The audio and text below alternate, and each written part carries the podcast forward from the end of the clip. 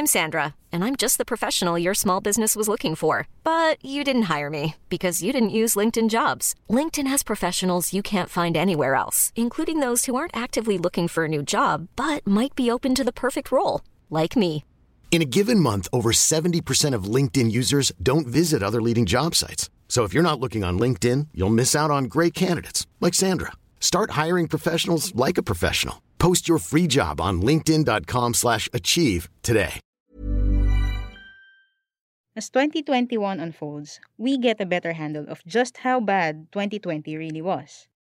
In February 2021, the Bangko Sentral ng Pilipinas reported a 10.8% decrease in FDIs or foreign direct investments in the Philippines in 2020. This is not surprising considering na medyo somber naman talaga yung economic climate natin last year.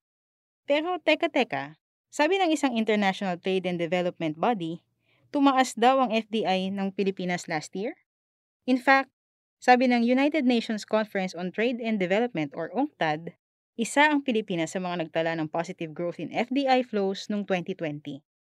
What's going on here? Ako po si Janina Magundayaw at ito ang Teka Teka. For this episode, pag-uusapan natin ang magkaibang foreign direct investment figures ng BSP at ng UNCTAD.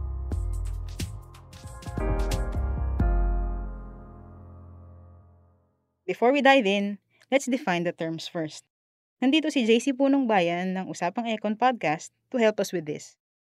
JC, ano ba itong FDI?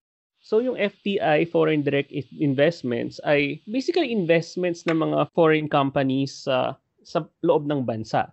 So pwede mong imagine to as, for example, magsiset up ng bagong factory or uh, other type of investment yung isang multinational company or uh, pwedeng mag-reinvest yung isang korporasyon sa yung mga profits niya, pwede niyang i-reinvest sa overseas operations or pwedeng within a group of companies, pwedeng magpahiram sila ng pera or so merong mga tinatawag na mga intra-company loans uh, between companies here tsaka yung mga uh, foreign counterparts nila. Tinitingnan natin yung foreign direct investments as a complement para mas maraming economic activity at pag mas maraming gumagastos ay mas maraming kumikita at uh, umiikot yung pera dito sa ating bansa.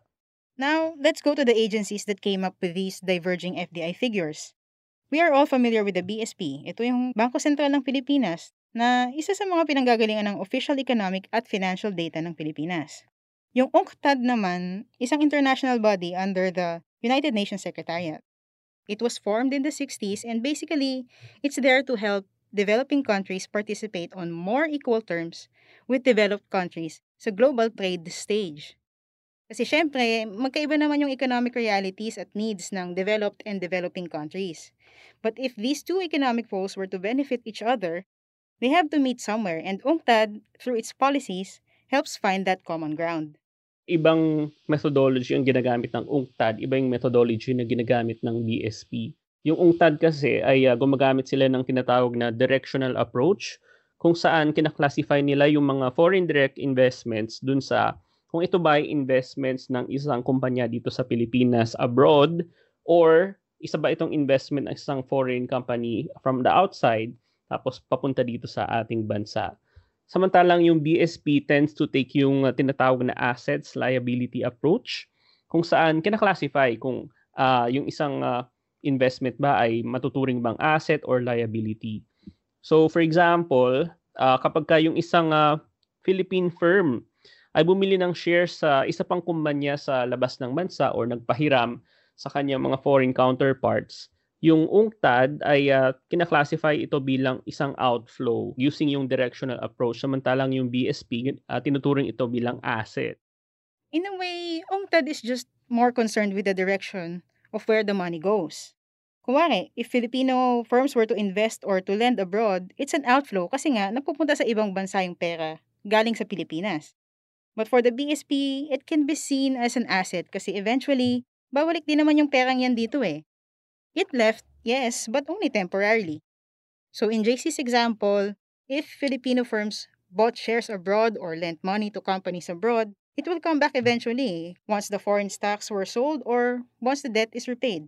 Meron kasing tatlong major categories yung uh, foreign direct investments based sa BSP data. So meron yung uh, net equity, meron yung reinvestments. For example, yung uh, profits ng isang kumpanya ay i-reinvest niya para sa expansion ng uh, kanilang uh, businesses dito sa Pilipinas or meron yung debt kung saan uh, within a certain company ay merong mga tinatawag na intra-company loans. At makikita mo dito na yung debt na subcomponent ng FDI, bumaba talaga siya noong 2020. Yung uh, reinvestment medyo nag-stagnate pero yung net equity uh, medyo tumaas siya noong 2020. So siguro ito yung mga foreign firms for example na bumibili ng shares sa Philippine uh, companies. So in that sense, medyo nag-offset yung pagbaba ng debt na FDI tsaka yung uh, pagtaas ng net equity. So in a sense, pwede mong sabihin na medyo nag-flatline yung FDI ng 2020 pero kumpara kasi dun sa levels ng 2019, I think unambiguously, uh, pwede mong masabi na bumaba talaga yung FDI sa kabuuan base dun sa BSP classification. When UNCTAD reported a 29% increase in FDI flows to the Philippines, the European Chamber of Commerce of the Philippines saw it as a testament to the Philippines' capability to attract foreign investments even in the middle of a pandemic. But as JC points out, hindi lang naman yung top-line FDI figures yung tinitignan ng foreign investors when they're looking for a place to invest in. At its core, pwede mong tignan yung foreign direct investment as a way to expand yung mga negosyo dito sa ating bansa. Pero mukhang matatagalan pa yung uh, economic recovery natin at uh, maraming mga kumpanya ang uh, nangingimi sila na mag-expand at this time, especially uh, napaka-uncertain pa ng sitwasyon at uh, kahit na medyo looser na yung uh, quarantine restrictions ay hindi pa rin babalik yung uh, kumpiyansa ng mga tao na lumabas at gumastos. Marami sa mga negosyante din ang uh, medyo hot arms length muna sila sa Pilipinas pagdating sa investments kasi uh, alam natin na may mga episodes for example kung saan yung gobyerno ay uh, inatake yung uh, ilan sa mga prominent na businessmen. Lumalabas nga sa ilang mga pag-aaral na yung uh, inflows ng uh, foreign direct investments ay dinedetermine not so much by rules and regulations, for example, constitutional provisions, kundi yung uh, ease of doing business, yung presence of rule of law. For example, yung uh, crime rate, for example, or uh, ease of setting up a business, yung number of days to set, set up a business. Yun yung mga factors na mas nagmamatter sa inflows ng foreign direct investments hindi magkakaroon ng tsunami of investments even if meron kang uh, looser foreign participation rules sa ating constitution using economic chacha. So, kailangan nating pagtuunan ng pansin yung many other factors na nagde-determine ng inflows ng foreign direct investments besides yung constitutional provisions. And that's it for this episode of Teka Teka. This episode was written and produced by me, Janina Magundayaw. It was edited by Carl Sayep. Follow us on Spotify, Apple Podcasts, Google Podcasts, or wherever you listen. Maraming salamat po.